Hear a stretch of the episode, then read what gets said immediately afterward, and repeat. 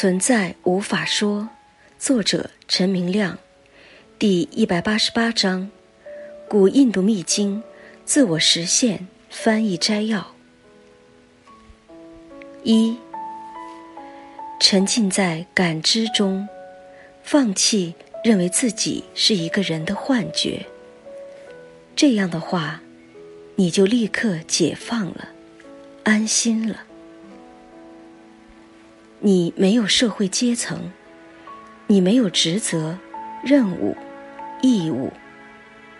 注意，你既然不是一个人，怎么还相信你有人所有的阶层、职务、义务和任务呢？你是无形的、无依附的、没有形状的存在。你是一切东西的目击者。也包括你自己的身体，这个身体仅仅因为你的目击才浮现，其实并不存在。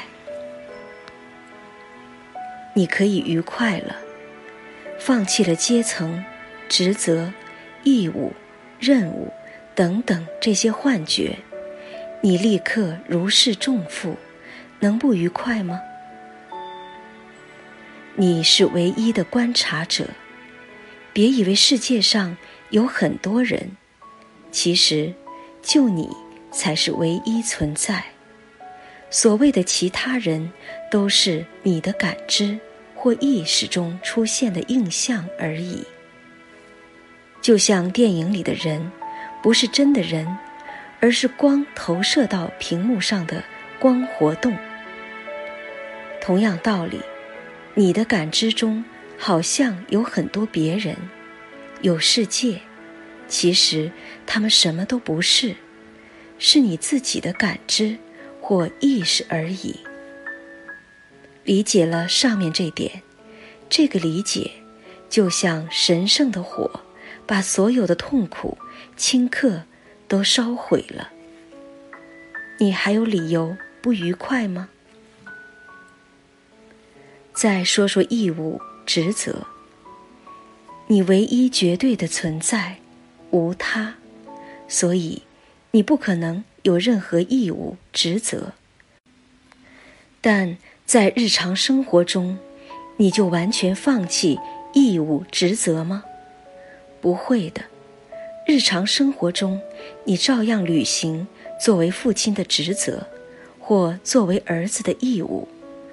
完全没有关系，也就是说，作为一个完全自由解放的、唯一存在的你，你看职责已经不再是职责了，而是一场游戏；你看义务已经不是义务了，而是一个娱乐；你生活中的妻子已经不是妻子了，而是你自己。我强调。不是自己的化身，而是完完全全的自己。所以，你爱妻子，并不是因为你需要爱某一个人、爱某一个别人，而是你爱自己，完完全全的自己。你已经超越了职责、义务、任务范畴。虽然身边的人看不出不同，但你最清楚了。一切都是我自己，你的一切行为或不行为，都是爱本身，爱自己本身，完全没有任何履行义务的概念了。二，自我实现的喜悦，我现在一尘不染，通透平和。意识之外的自觉。一直以来，我被幻觉所骗。仅凭着光、肉体和宇宙显现，我可以是一切，或什么都不是。看到没有？宇宙或肉体通过恩典揭示了自我，如同波浪、泡沫和水泡。本质上与水无异，出于自我的宇宙与自我完全无异。仔细观察匹配，只能看到线条；仔细观察创造，你只看到自我。作为甜蜜，遍布甘枝，我是创造的本源。没有看到自我，世界就是物质；看到自我，世界消失。绳索非蛇，但看似很像。我既是光，并非他人。宇宙显现，仅我一瞥。宇宙的幻象显现我的身体。银子出现在珍珠母背，长蛇出现在绳子里，只因水分出现，在沙漠地平线。就像陶锅回归陶土，波浪重归水面，金浊融化成金，宇宙也会回归自我。我的注释如下。仅凭着光、肉体和宇宙显现。这里的翻译“光”是什么？就是意识，在意识中看似身体升起，宇宙、动物、植物、时间、空间，但这些什么都不是，它们就是意识本身。意识其实就是梦境。梦境里出现的任何东西，都不是东西，就是梦而已。因为你就是意识，所以意识中出现的任何东西或非东西，都是你自己。所以说，我就是一切。同时，我什么都不是，因为意识中的东西不是东西。看似存在，其实并不存在，所以我不是任何东西，我什么东西都不是。我到底是什么呢？是意识吗？暂时可以这样认为，以后你会发现，你超越意识，超越一切可以定义的范畴，如同波浪、泡沫和水泡。本质上与水无异，出于自我的宇宙，与自我全然无异。这里说的很直接。世界上万千事物、人物、现象，看似各不相同，但它们和你的关系，就像泡沫、水泡和水的关系一样，形式不同，其实本质上是完全相同的。毫不夸张地说，你就是一切，因为一切都出自于你，一切就是你，完全无异，这是关键认识。我就是光，宇宙因我的一瞥就显现出来了。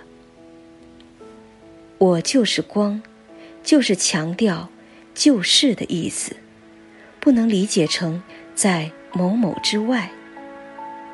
宇宙因为我的一看，就显现出来了。那么这个一看是什么意思呢？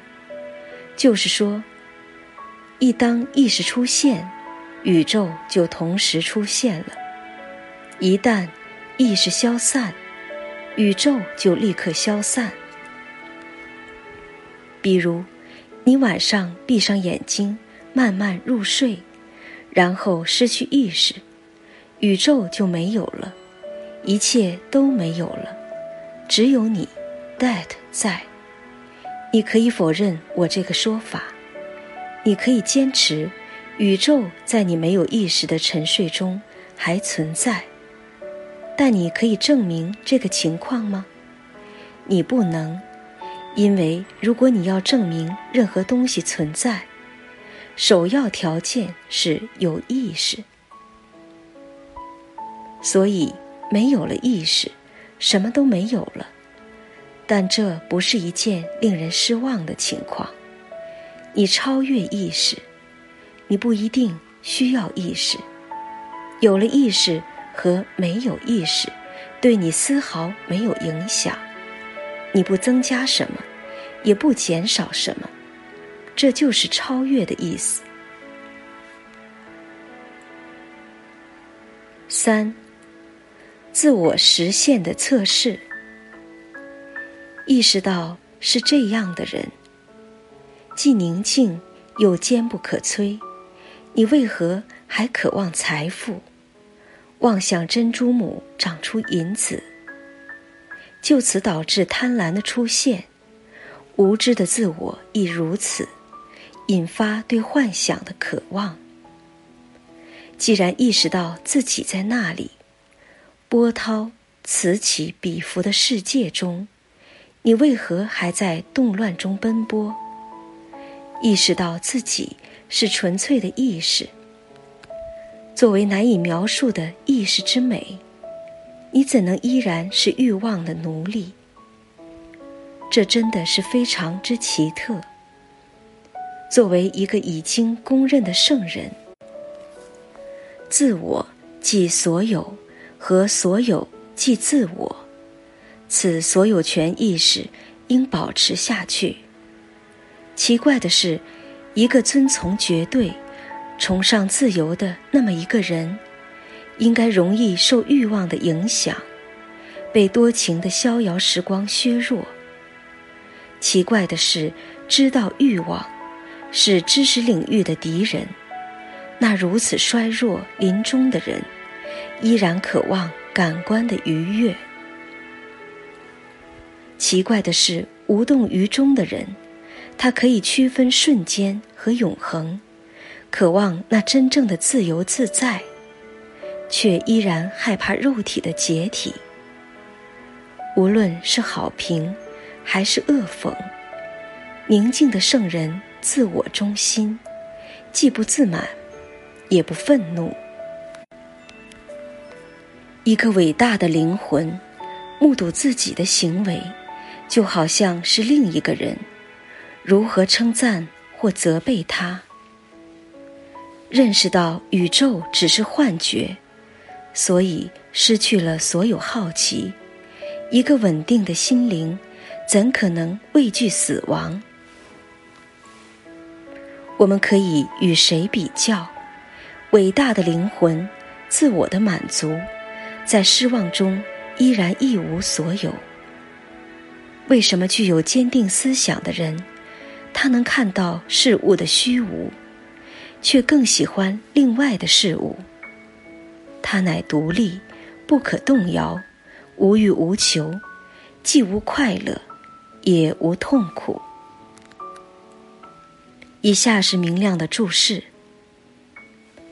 在这个章节中，智者希望通过一系列测试，来考验一下自认为已经醒悟的人。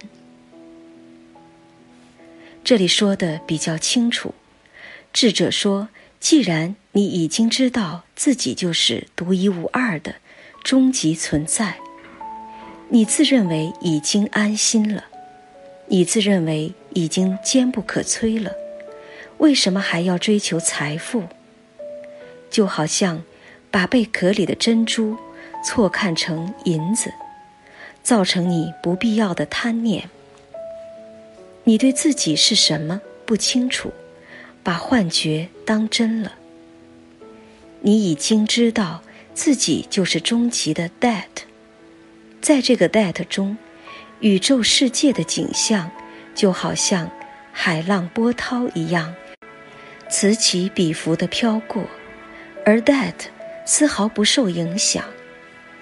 你为什么还不能安心下来，而要到处乱跑呢？你已经知道了，你自己就是纯粹的感知，纯粹的意识。你的美丽已经超越语言上形容的。你为什么还要做欲望的奴隶？很奇怪。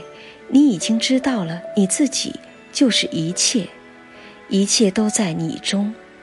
你为什么还有对物体的拥有感？我换了句问法：你既然已经理解到，你已经是一切之母，一切和你是不可分离的，为什么你还需要拥有任何东西呢？很奇怪，作为已经住在终极的绝对中的你，已经自由解放的你，为什么还要对欲望和性欲感兴趣？注意，请不要简单的认为醒悟的人就不能有任何欲望和性欲了，这些都可以有。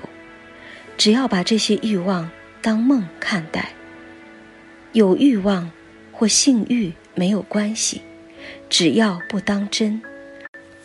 不要像酒鬼无法摆脱酒瘾那样依附于他们。很奇怪，你已经知道了，欲望是真知的敌人。你在行将就木之前，还依依不舍的眷恋。很奇怪。作为一个对世界不依附、不纠结的你，对世事无常，而你自己却是永恒、非常理解的你，对自由解放渴望的你，还要害怕肉身的解体。一个圣者，不管处于顺境还是逆境，不会为此兴高采烈或悲哀恼怒。知道自己真相的智者，超越了任何存在的环境或条件。对他来说，乞丐和国王的待遇是没有差别的，逆境或佳境，就像过眼烟云，毫无关系。一个伟大的灵魂，智者，看待自己的身体，就像别人的身体，看待自己的行为。就像别人的行为，他是完全超越自我定位的。人们批评、责备或歌功颂德，不会影响他一丝一毫。你已经发现了，宇宙是一个幻觉，看似存在，其实不存在。你已经失去了对幻觉的好奇心，为什么你还要害怕死亡呢？你作为一位智者，是不必要和任何人比较的。他是无欲无求的，因为它已经是一切的一切，终极的圆满满足了。为什么这样的你还会有失望的情绪呢？为什么作为一个具有稳定的认识的你，已经清楚了万物？都只是看似存在，其实不存在，还要偏爱某一个东西呢？一个无依附的人，一个不会被对立面的表象迷惑的人，一个无欲无求的人，不管生活中的事物以何种形式发生，不会感觉到愉快或痛苦。翻译是很麻烦的事情，如果你不真正看清这个情况，你的翻译会背叛你，反过来误导你。这就是为什么需要一个老师给你指出来。现在很多佛经为什么人都看不懂？很多人说理解了、看懂了，其实他们不知道，他们已经错误理解了。因为有些佛经经过几百年的流传，不知道经过多少人的翻译，早已经偏离原意。我推荐的阿什塔夫吉塔相当准确，因为翻译的人不多，也就是一九三零年代开始被翻译成英文的，之前一直用醒悟者原话流传下来的，没有变味儿。正确的翻译必须要由一个已经醒悟的人翻译，其他人不一定翻译的对。